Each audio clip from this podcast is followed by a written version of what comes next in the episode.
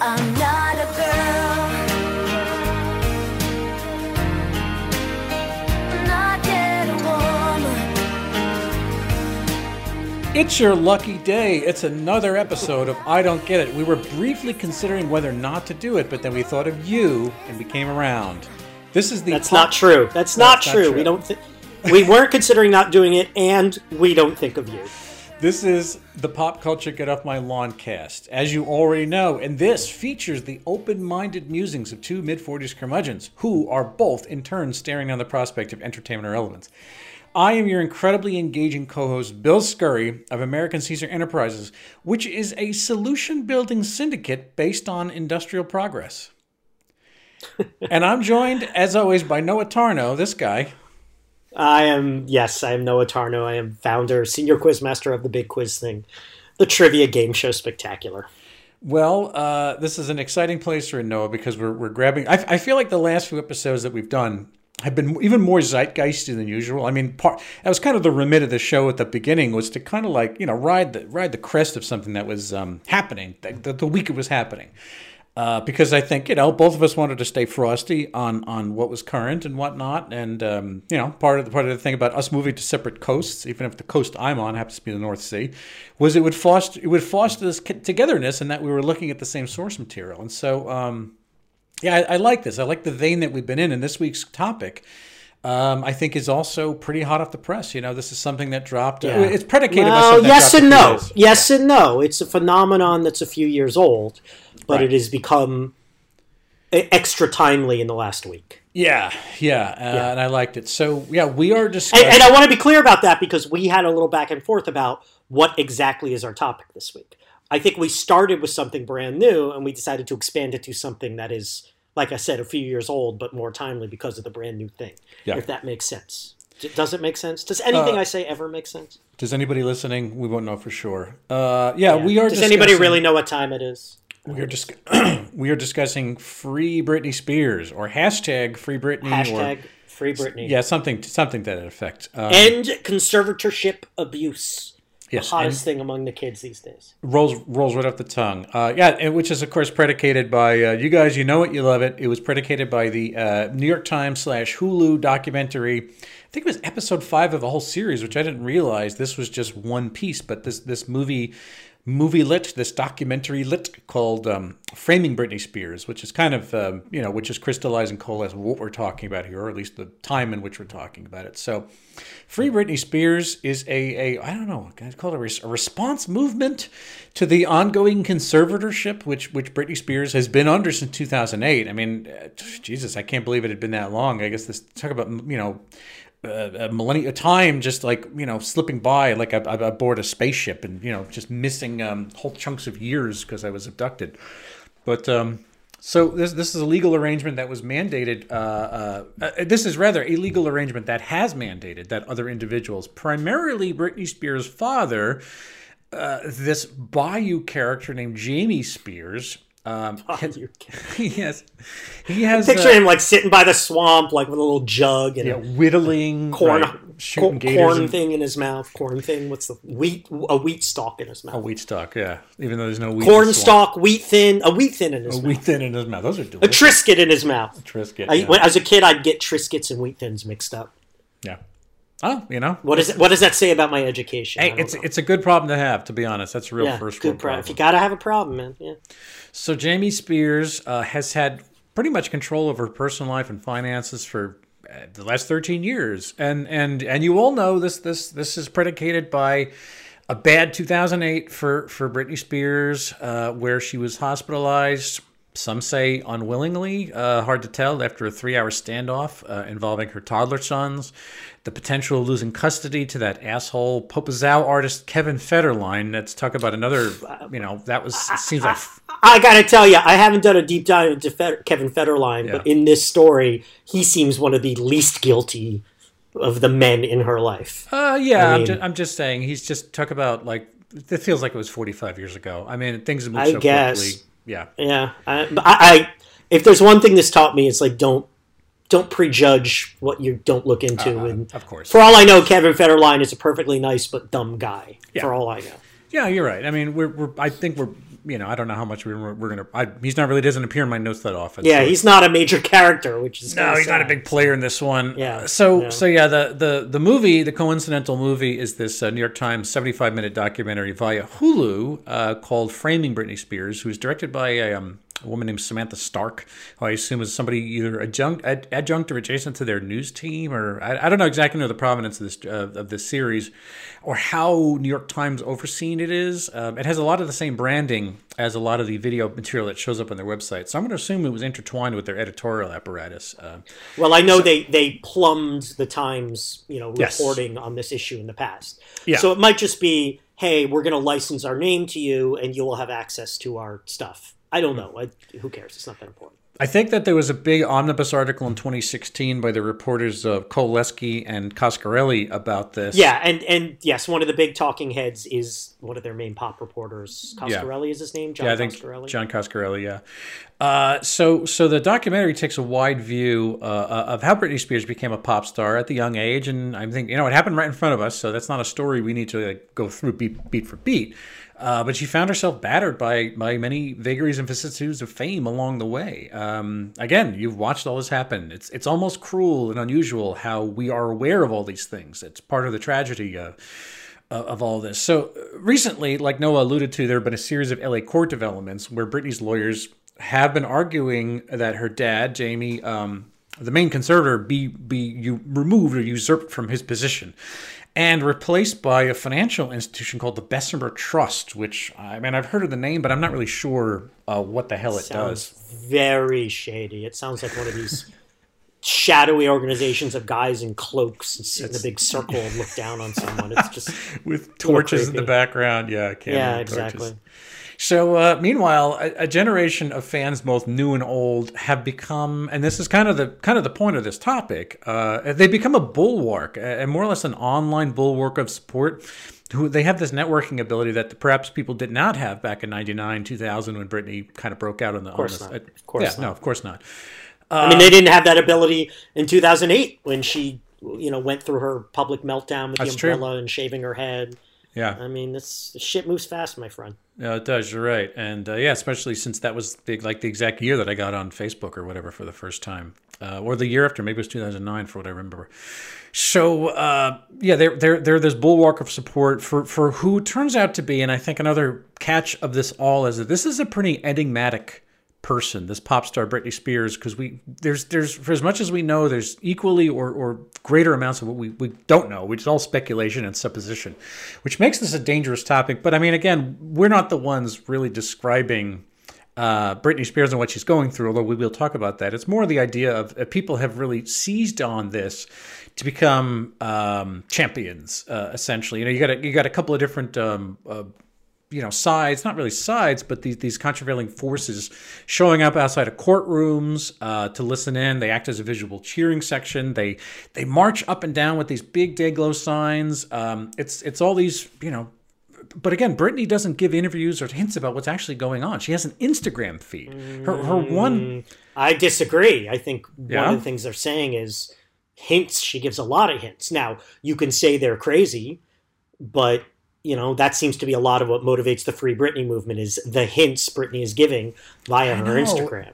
But it's kind of like criminology, though. I hear what you're saying. Yeah, well, it is. It's a game for them in many ways. I know. It is. It's almost like one of those, what you got, expanded reality game or something like that, where you're beating down clues to, I don't know. Am I missing anything, I think I'm trying to, make a... Yeah, I mean...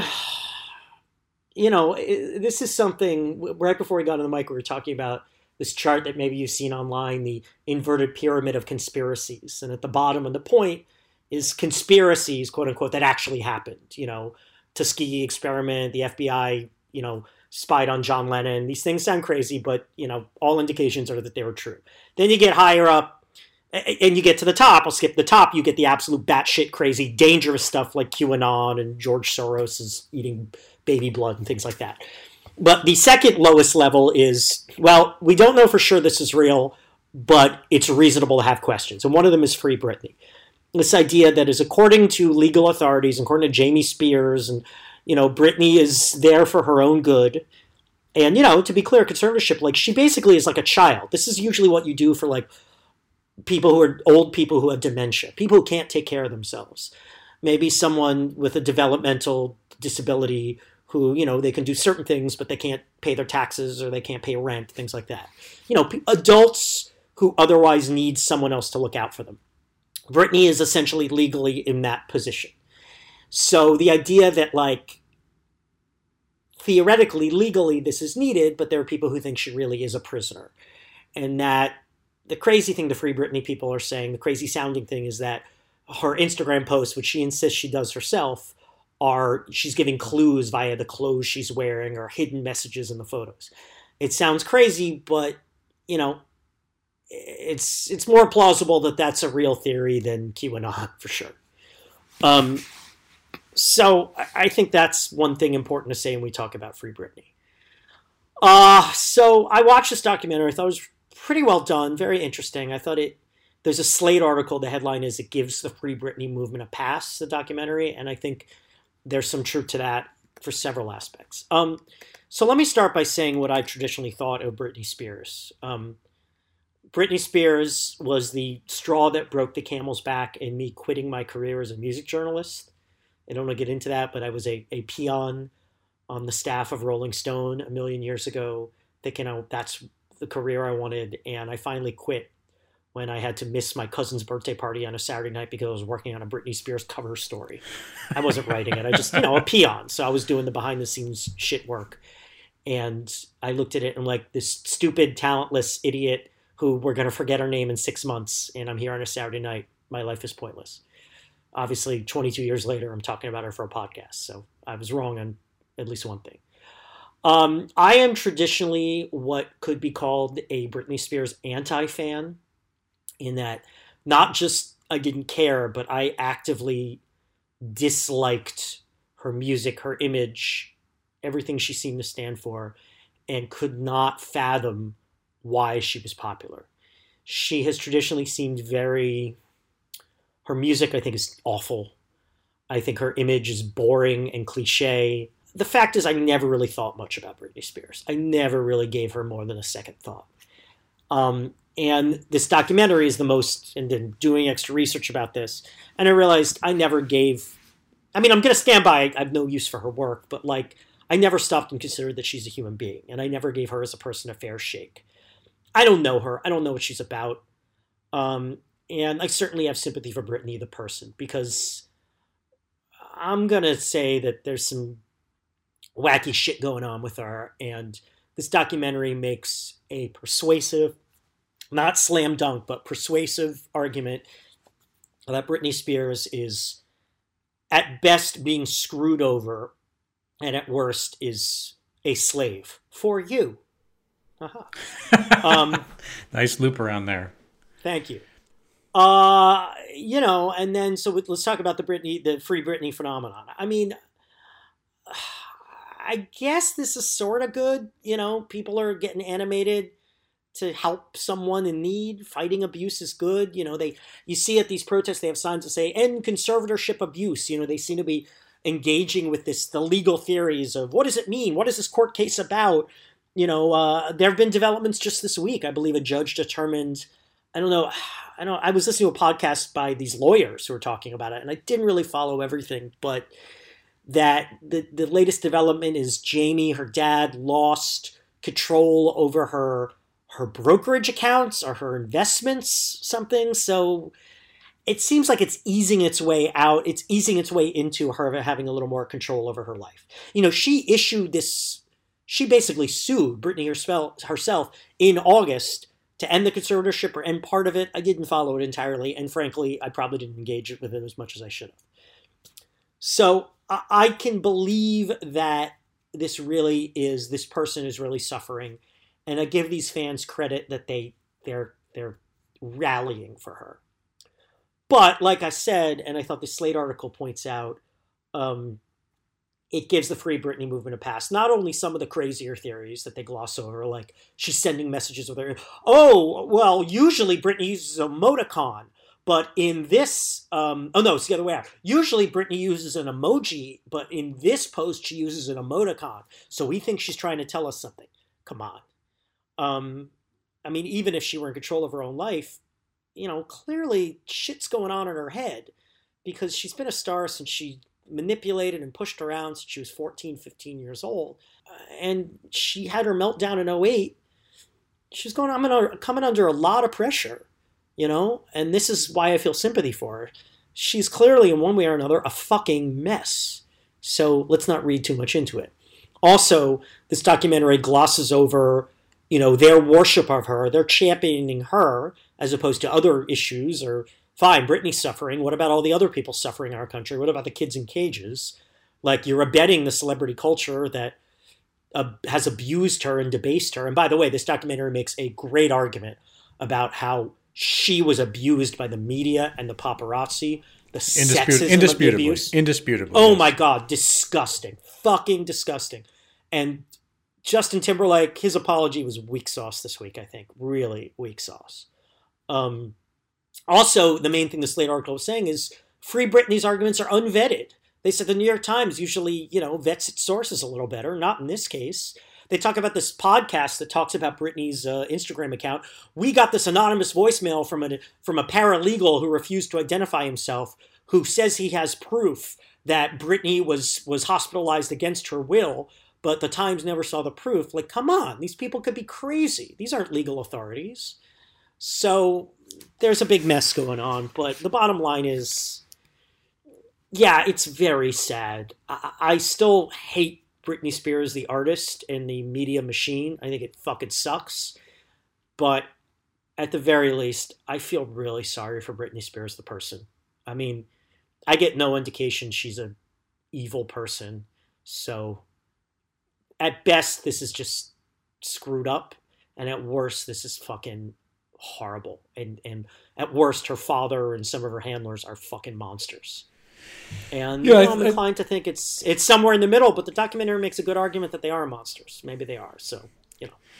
Well, like most topics, you know, especially if they're personal nature like this, there really is no way to know. And I mean, I use the term enigmatic, and it's true because this is a giant enigma. She really is. Who knows who she is? Who knows what she is? We don't. I mean, people can come out and tell, and I know there's a lot of projection. You know, what Noah didn't mention, at least what I didn't say up front either, is that, you know, a significant amount of this Free Britney fan base are queer young men. And, you know, the people who glommed onto her in 1999. I mean, I think they're probably more, it's women and queer boys. It's just queer young men. It's probably 95% of it. Right? What was that kid, Chris Crocker, the Leave Britney Alone kid? Yeah, that guy? Wasn't that a joke? Wasn't that an act? Well, it was kind of an act. It was a little bit of an act. I thought he was playing a character. All right. Well, I mean, I think there was a Leave Britney Alone. But I think that why? You know, it's a strange confederation of, again, women and gay men, you say gay boys, that sort of thing, different age groups of people. Yeah, who I know. A lot of them now are adults; they're not boys anymore. But they when they got into Britney, they were probably boys, right?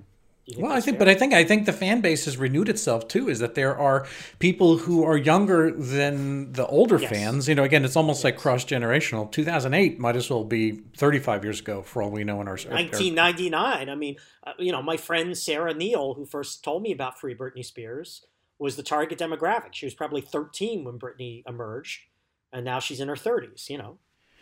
Yeah, so honestly, Britney doesn't say anything about her own self. You know, you can do this cryptography and this criminology, and I don't think that's very credible. You know, in fact, she did go so far as to say via Instagram something like, "Don't make assumptions." I'm paraphrasing. "Don't make assumptions about who I am. I'm not who you think I am," which is another way of saying you guys don't have it right either. You know, it's a gigantic mystery. It's cryptology. It's freaking cryptozoology. You know, we might as well be talking about the DNA of the freaking Loch Ness monster because it's really hard to figure it out. What is obvious is that, you know, all the things we've seen, and, you know, not to parse through everything you just said, but right, it was so gross watching back all these Matt Lauer and you know, these buzzards who were talking about her virginity and her sexuality and all these things. Asking her if she's a virgin. I mean, part of me is like, yeah, she put herself out there for that. But this argues that she really didn't. You know, maybe she didn't. You know, I always thought like, oh, well, she made that a topic of conversation. I mean, maybe her handlers did, but that makes an even stronger argument that they're abusing her, right? Yeah, you know, here's the other thing, too, is that Jamie Spears, her father, is also enigmatic. And a lot of the process is what's going on. Now, nobody owes us transparency. Obviously, we're not going to say that anybody owes us a pound of flesh. It's not the way it is. But when there are incredible efforts being made to keep things opaque, to make sure that it's enigmatic, usually that means that people are concealing secrecy. Now, I'm not litigating this with Britney Spears. I'm litigating this with her father. If it is plainly obvious that a lot of middle-aged men who sit around in boxy suits stand to earn a lot of money over the continued status quo of her being an earner, her doing, residencies and concerts and circuses and whatnot along the way, then it's like, obviously, these people want to keep her confined. They want to make sure that she's regarded as incompetent. And more importantly, I think they want to make sure that, yeah, this is off the page, but I was saying this. They want to make sure that she herself thinks of herself as incompetent, that she is a client, of all the people around her. I think she needs them. I think that is probably a hallmark of that kind of abuse. Have you seen? Sorry, finish, and I'll bring up another topic. But go ahead. No, you're right. It's gaslighting. And I mean, what we know for sure is that these fans, you could say that they're being exploitative for a different reason than the original sets of fans in 1999. But I mean, the New York Times doc, Framing Britney, I don't think necessarily. I saw enough of their fan base. I saw enough of the podcasters. I saw enough of how not necessarily thoroughly referenced and assiduously researched this is, because there's really not enough there. It's kind of they themselves are talking about how these fans, it's a reflection of who they are and what they're seeing in Britney Spears and what they're projecting on her. They're trying to save her, I'm sure, because in some ways they're trying to save themselves. They're thinking that this is some power that they have. And what Britney Spears is running around a giant mansion somewhere in Bel Air with her two kids, who were probably 38 years old now themselves. I don't know how old her kids are. But I mean, she doesn't suffer from material wealth. Obviously she has been what is more or less lock solid is that she's been in and out of various rehabs, either for mental health issues and or substance abuse. Again, that's not known for sure. Her life must be awful. I know, but it's like we also know that compared to us, her life is awful. But this is all she's ever known since she was 12 years old. Granted, it got worse, but she's had a very hyperbolic life. Once she left Kentwood, Louisiana, and entered into this thing, her mom, Lynn Spears, I think that she just assumed, Britney likes to sing. Britney likes to dance. I guess what we're going to do is we're going to get her on TV and put her in movies and have a record deal. And no one ever questioned the Faustian bargain that was being signed, because they just said, this is what a kid wants to do. She didn't think it out. But again, we didn't specify this. Jamie Spears, the dad, was more or less kind of spottily involved with her childhood, because he was in and out of her life due to himself being, I think, drunk a lot of the time. Yeah, he had substance problems. There's that amazing quote early in the documentary was Britney went to New York for maybe a couple months to train when she was young, before she got famous, to train and take acting lessons and all that.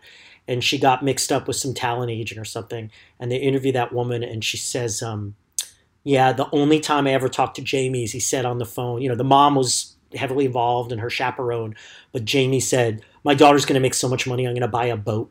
Growing up, I struggled with anxiety and depression, and Britney Spears is the one who made it okay to struggle with those things. She gave me permission to be myself. Growing up as a gay boy in suburban Virginia, and Britney gave me the power to be who I am. So why are all these people, these mainly, women of various levels of youth and gay males of similar various levels of youth, why are they so engaged with this? Why are there these podcasts where people analyze her Instagram posts? Why #FreeBritney? Well, I mean, to the point, Britney is 39 now. Like I discussed with incredulity a little earlier. So it seems like, and her kids are 38. It's really because they're 38. And so it seems like she's always been in our life. I can, much like you said, I did not think much of her because I was in college by that point. So I wasn't playing. We were out of college. All right, we were out of college. Right, even more so. Even Baby One More Time, her debut. I mean, yes, she had been in the Mickey Mouse Club when we were in college. Yeah, but Baby One More Time came out at the beginning of 1999. Yeah, okay. We were a year and a half out of college, my friend. Right. So the thing is, she's always been around.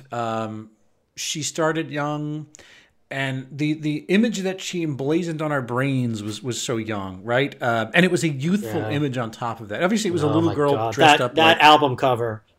Yeah. Well, but this is part of what I hated about her at first. She was trying to have it both ways. I'm cute. I'm innocent. And then that video where she's like wearing the schoolgirl outfit and sticking her ass into the camera. I'm sorry. It's mean to pile on what I don't like about her work. It's not her. It's her work. But it just came across as so sleazy. Well, anyway, I'm sorry. So. I'm sorry. I have a long-time bias, but it's Britney Spears, the art. It's Britney Spears, Inc. It's not Britney Spears, the human being. So continue. Maybe so. So, but here's the thing. She gets this dichotomy of being able to come across as both a little girl and, you know, woe be to those who don't recognize the fact that she's a mother of two, beating down the door of 40 years old. So, but I mean, it's like if we're holding into our heads this, you know, the image of her in that dress in the hallway with the pigtails, cooing Not So Innocent or Toxic or the frickin' snake or kissing Madonna or whatever, you know, she's able to be all things at once, you know, and that's what's really odd about it. I mean, not that other pop stars don't get that, but we literally watched her grow up from teenagehood to you know, now on the edge of 40 years old.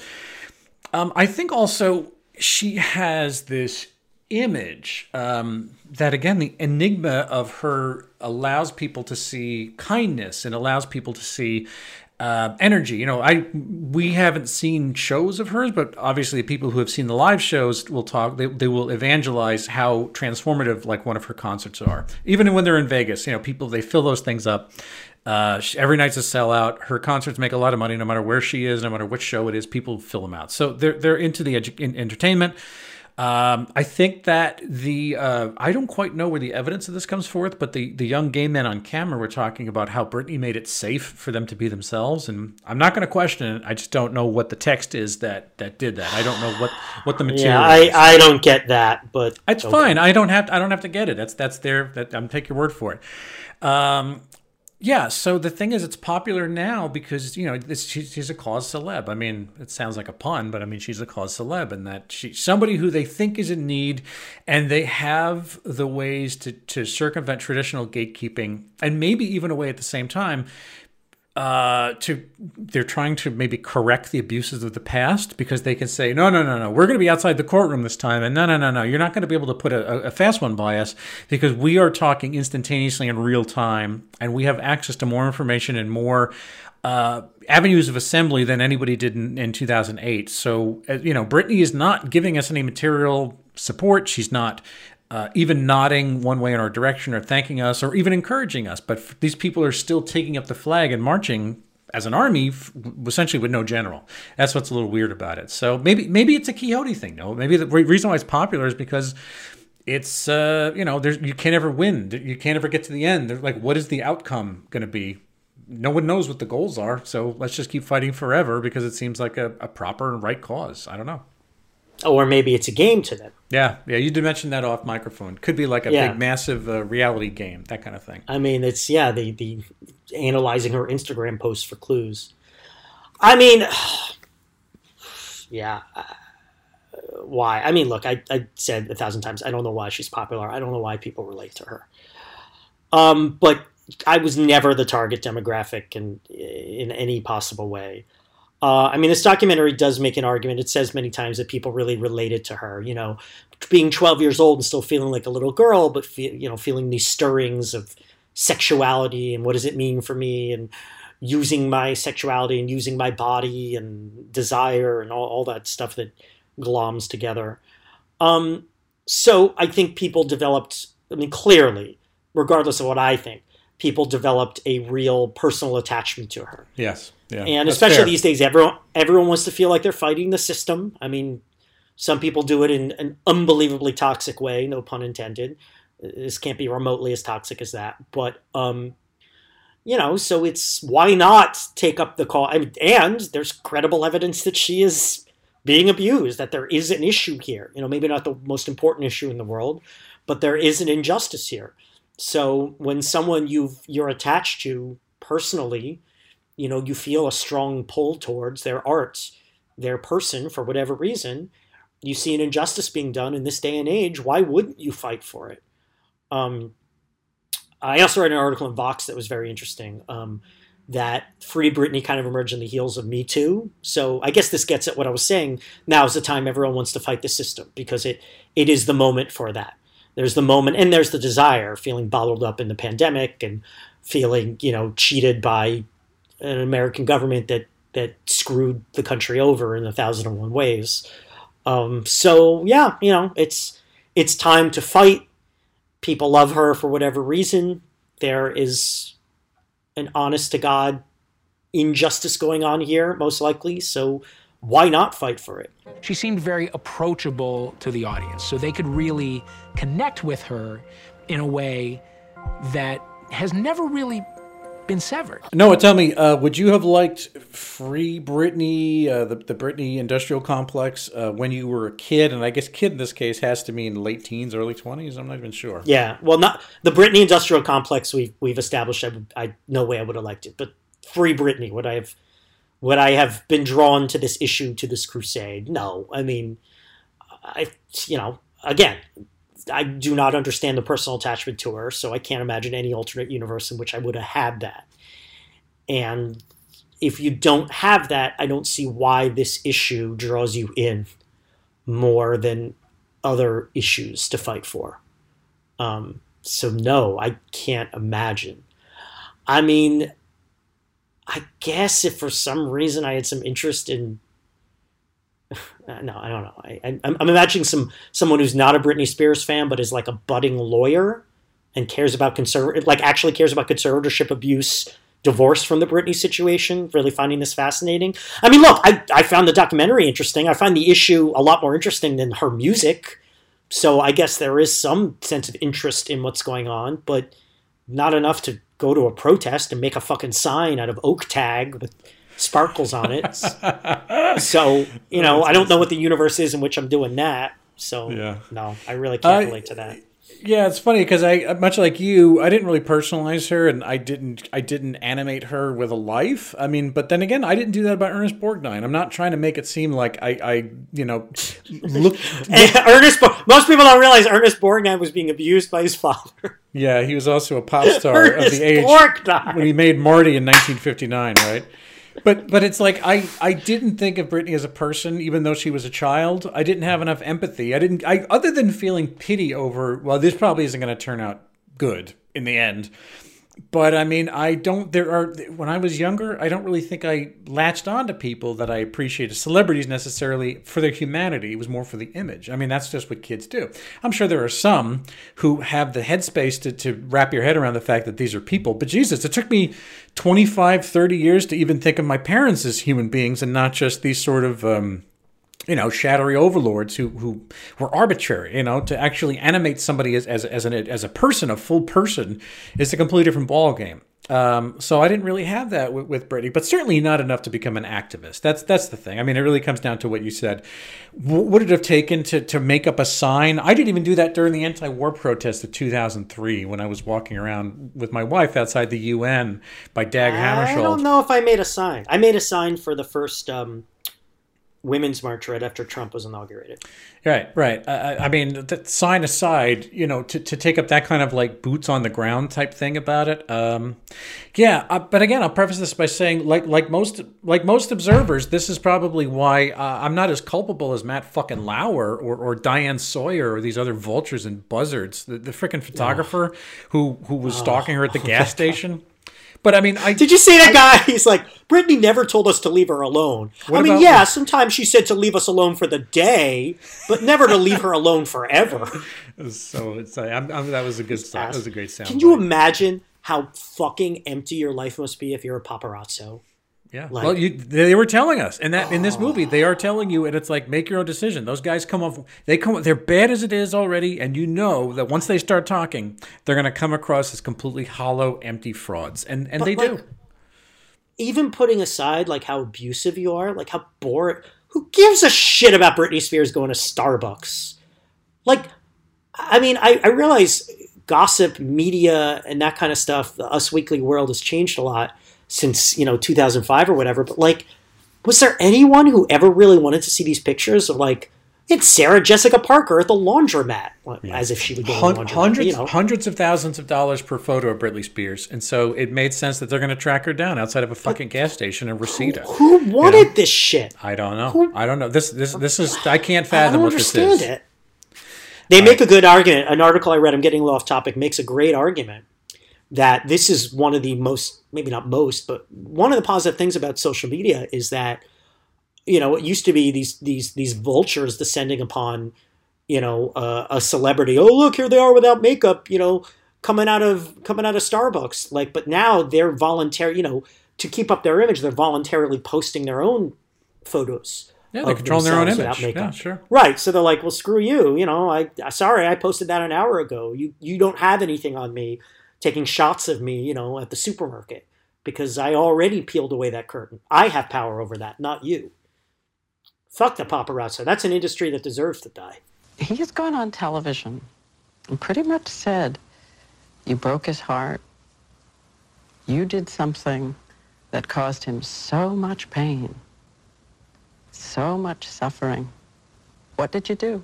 I'm talking about the Free Britney movement. Is that a sign of the apocalypse?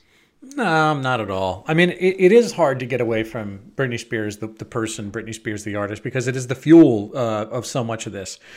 What it says and what it doesn't say and what people infer, you know, like as Britney telegraphs stuff, as this stuff, you know, more information gets disseminated in small bits and pieces about her court battles. It's grist for the fire. And again, not that other people haven't had the same industrial complexes around them, but they just happen in different environments. I mean, people were actively rooting for Paris Hilton to, you know, immolate. And you know, I don't even know what Paris Hilton is up to these days. I'm sure it's not great. I'm sure she's still a pinhead. She shows up in the documentary. Yes, she does. And her voice sounds 32 octaves lower than it was the last time you saw her on camera, which is a little strange, but...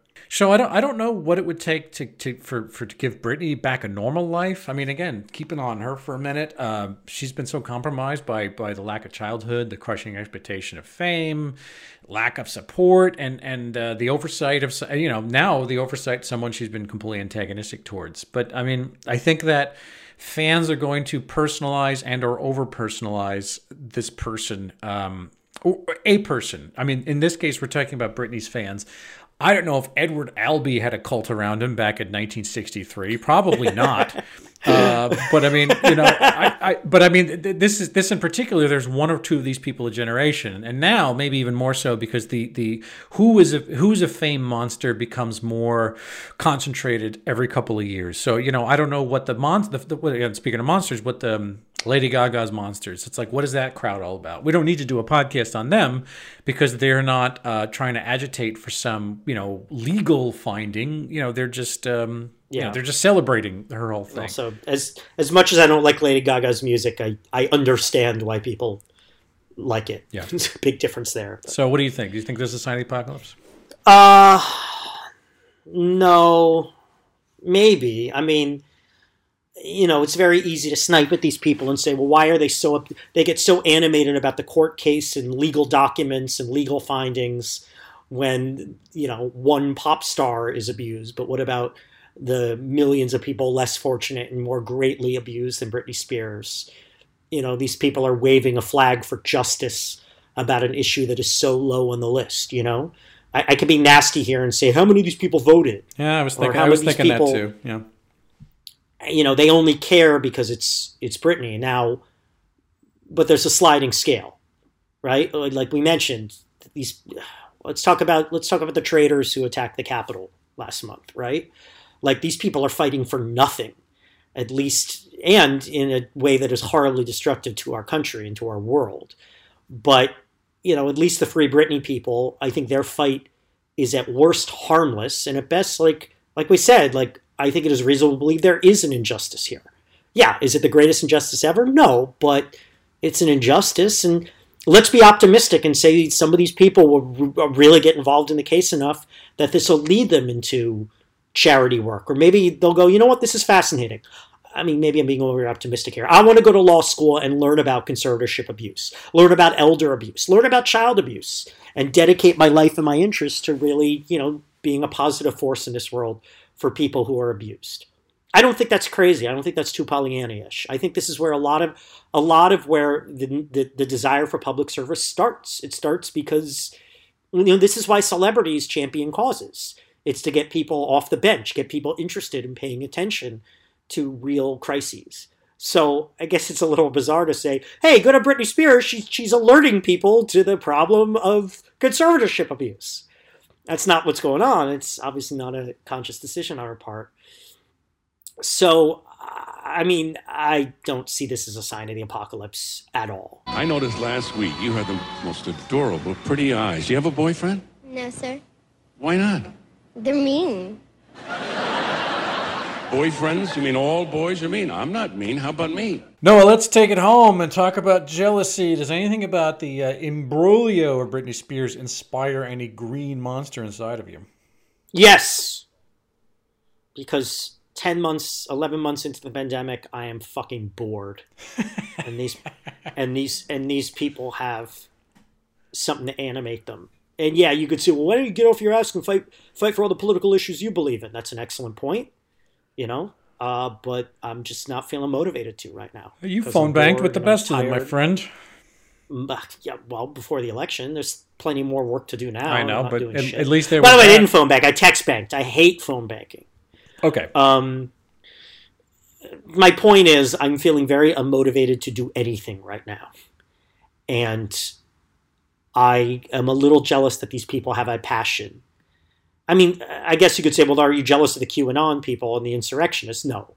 But they have a passion for something that, like I said, seems not that bad when you step back.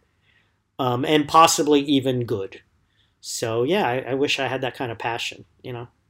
There's no celebrity I care about that much. We sort of talked about this with Cameo. Like, there's literally no celebrity I would want a cameo from. Right. So can only imagine how many celebrities would I fucking be, you know, marching outside a courtroom to demand justice for them. Even if I wanted them to have justice, even if I were rooting for them, again, nothing is motivating me to do anything right now that takes the slightest bit of effort. So there you go. I think bringing up Cameo is actually pretty pertinent too. All right. Because I mean, you know, first of all, I'm not. There's so little here to be jealous of for me. I mean, but it's interdisciplinary in that. Well, you know, you see what this kind of attention has done to Judy Garland, to Marilyn Monroe, to Anna Nicole Smith, to Lewinsky. Britney Spears, every other sad story of a woman. I think Lewinsky seems okay. Lewinsky seems in control of her life. Well, now she does, but I mean, it's like she had to. Yeah. It's a 20-year process or 25-year process of repairing herself. And, you know, everything I heard about her is that she handled this about as well as anyone can handle it. I think so. It's more adversity than she had, and I mean, and you know, she was going to get. I mean, It killed those other people you mentioned. It did. It did not kill Monica Lewinsky. I know, but in fact, the impression I get is that she's okay. She's okay, but I mean, she was going to have a career in public service, one would assume, if she was a White House intern, which a lot of them wind up doing, and she didn't, and, you know. Anyway, look, that's the sad story of women ripped apart by jackals in the public square. We get that, and that's horrible. Nobody wants that. But yeah, the relationship with celebrity is something that, you know, first of all, when we were both living in New York, me and Noah, it wasn't very hard to be around celebrities, some of which you recognize, some of who you don't, and then some you actually did recognize and cared about. And since I watch so many actors, and I love acting as a trade, and I love actors and how they do it, I really did restrain, and I saw people who I really enjoyed a lot. Now, it wasn't just like, hey, it's a famous person, let me say something to them, but these are people whose work I specifically could annotate and say, this is why I enjoy this piece of work, and this is why it meant something to me.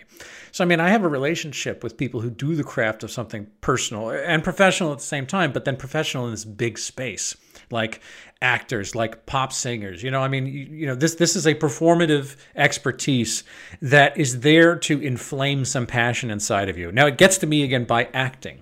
So, I mean, my relationship with actors, with famous people, is I try to respect the craft, you know, and understand. I don't know who these people are, but I like the movies. You know, I like the performances they give. But I mean, I have this, you know, I understand these are human beings now.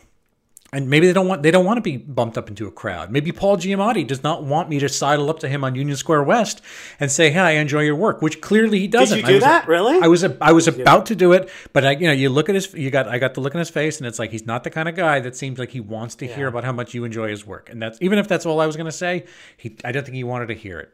So the people... Maybe just not that day. Maybe. Like, I feel like if I were a person like that, some days I would like it, and some days I'd be like, leave me the fuck alone. Could be. You know?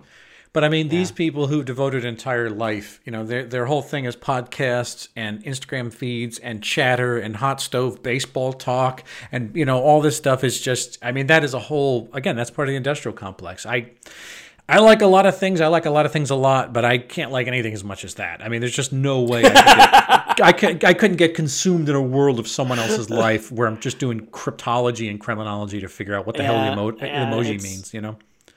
It's like I say, the jealousy of having this much passion over anything.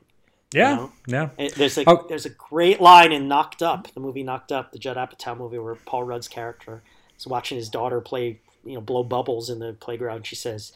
He says, I wish I liked anything as much as my daughter likes bubbles. All right, so we're going to move on to the fallopian scale that closes out now. The XYZ axis of all the topics we've had in the show. And so where does Free Britney Spears, Britney's abdominal waist exercises, where does that fall on the fallopian scale? I got to put it pretty high up, you know. Maybe it's the top of things. So the top section is stuff that I actually think is good and good for humanity and good for society. You know, the great art we've looked at, whether it's American Vandal, Key and Peele, Sarah Cooper, Black Mirror, right. And then, but then there's the stuff that I recognize as good art, but I don't have a personal connection to. Your Fiona Apples, your Fiona's Apple, I don't know. And then we got, metal straws, you know, things that are ultimately good, but really not that important. So this is maybe around, this is around metal straws, right? I mean, I feel like we're missing something very important here that we can't put our finger on. I feel like there's some very obvious negative aspect to this whole thing. I mean, I got at it, the continued celebrity worship, that whether Free Britney is perpetuating the objectification of Britney Spears. Dude, that's you know, gone, man. I mean, that's over. It's done. We lost that fight. Right. You know, we can't do anything about that, you know. We're living in the world. And it's better than the sexist objectification that this documentary hits on. There are some real cringy scenes in this documentary. I didn't even know, just terrible. To point this out. Jesus. It's worth watching. When she was like 11 or 12, she was on, no, 10, she was on Star Search, which I watched a lot as a kid, although I was done watching it by 91. I remember Rosie O'Donnell and Sinbad were on Star Search. And Ed McMahon asks her if she has a boy. She's 10! And Ed McMahon is like 174. And he asks her if she has a boyfriend, and she says no. And he goes, I could be your boyfriend. And look, whatever. That was what was expected of Ed McMahon in those days. I don't think he was like trying to touch her back in the dressing room. I'll give Ed McMahon benefit of the doubt. But like, ew, so fucking gross. It's bad, yeah. So, yeah, this objectifies her not as maliciously, but it perpetuates that cycle, even though these people are trying to help her. So we just have to relent to that. So maybe there's something, you know, maybe a smarter person could say, oh, you guys are way off, this thing sucks, this is the worst thing ever. I'm open to that possibility. You know, you want to continue that discussion? Find me on social media. Let's continue that discussion. What do you think? Sure. I think that activism, well, good activism, not shitty activism. This seems like it's a decently informed activism. It's pretty altruistic in this case. I mean, other than, you know, what these people get is the reflection. It makes people feel important. It makes people feel like, right, like you said, it's a game. They're crusading. They're fighting the man. It's the reflected glow of this person who has in your eyes has given the world nothing but positivity and love and sweet feelings.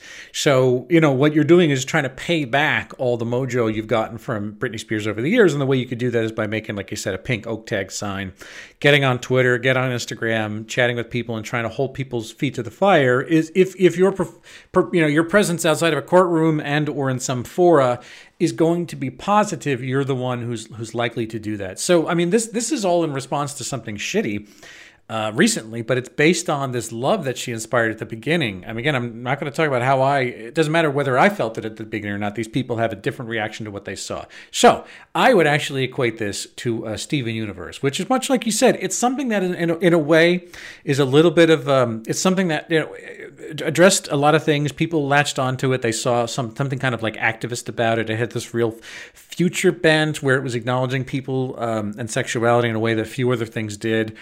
But again, I didn't care about it. I watched it completely tuned out, did not need to watch another single second of it. But I understand that this is one of those things that means a lot to other people. And it doesn't hurt the world while it's being here, from what I understand. I think Steven Universe is way better than this. Steven Universe is filling a much-needed niche. The wholesome kids' entertainment that is not just tolerant of different lifestyles and different attitudes, but encouraging it. And this is, you know, this has too many obvious negative aspects. Even if the negative aspects aren't as corrosive as related things, I see nothing negative about Steven Universe. Okay, well, that's great. But also, if you want to step back from Free Britney and say the music of Britney Spears, and, you know, like, we're like, all right, we think it sucks, but obviously it does something for people and it helps them. Fine, but I'm sorry, man. I don't ever want to watch Steven Universe again. But even that being said, like, the art in Steven Universe, Steven Universe is fucking Picasso compared to Britney Spears' music. But again, that's not really what we're talking about. I think I've gotten a lot more enjoyment. I just wanted to argue with you. I just want to tell you you're wrong. That's it. I've gotten a lot of more enjoyment out of Toxic than I ever have out of Steven Universe. I could listen to Toxic 10,000 more times. Yeah, absolutely. Anyway, but that's besides the point. Have you ever purchased Britney Spears music? Have you ever downloaded an MP3 or bought an album? No, I have not. I can't say I have. So what was the enjoyment you got over hearing it in the supermarket and sure, or long? At a party or some sort of gestalt experience where, you know, it transcended just the song. Watching other people get excited about it, feeling like there was some environmental thing about it. Yeah, I've gotten much more enjoyment out of that for sure. So if you guys would like to find past episodes just like this, look on Spotify, Apple Podcasts, SoundCloud, Google Play, and Stitcher. Tweet to us at Noah and Bill Show. Write to us, Noah and Bill Don't Get It, at gmail.com. I am on Twitter at William Scurry. And boy, howdy, am I ever on Twitter. I'm always on Twitter. Seriously, talk to me there. Let me know what you think. My video content is on YouTube at youtube.com/amcaesar. And now here's Noah. Here is Noah. I am all about the Big Quiz Thing, bigquizthing.com. Corporate and private virtual trivia events anywhere, everywhere, and nowhere. And hoping to go back to in-person events this year. I hope. It would be nice. But virtual events are working pretty well for us. So learn how to bring the finest in professional trivia fun to you and your employees, no matter where they are, bigquizthing.com. Well, until next episode, we don't get it. A production of American Caesar Enterprises 2021.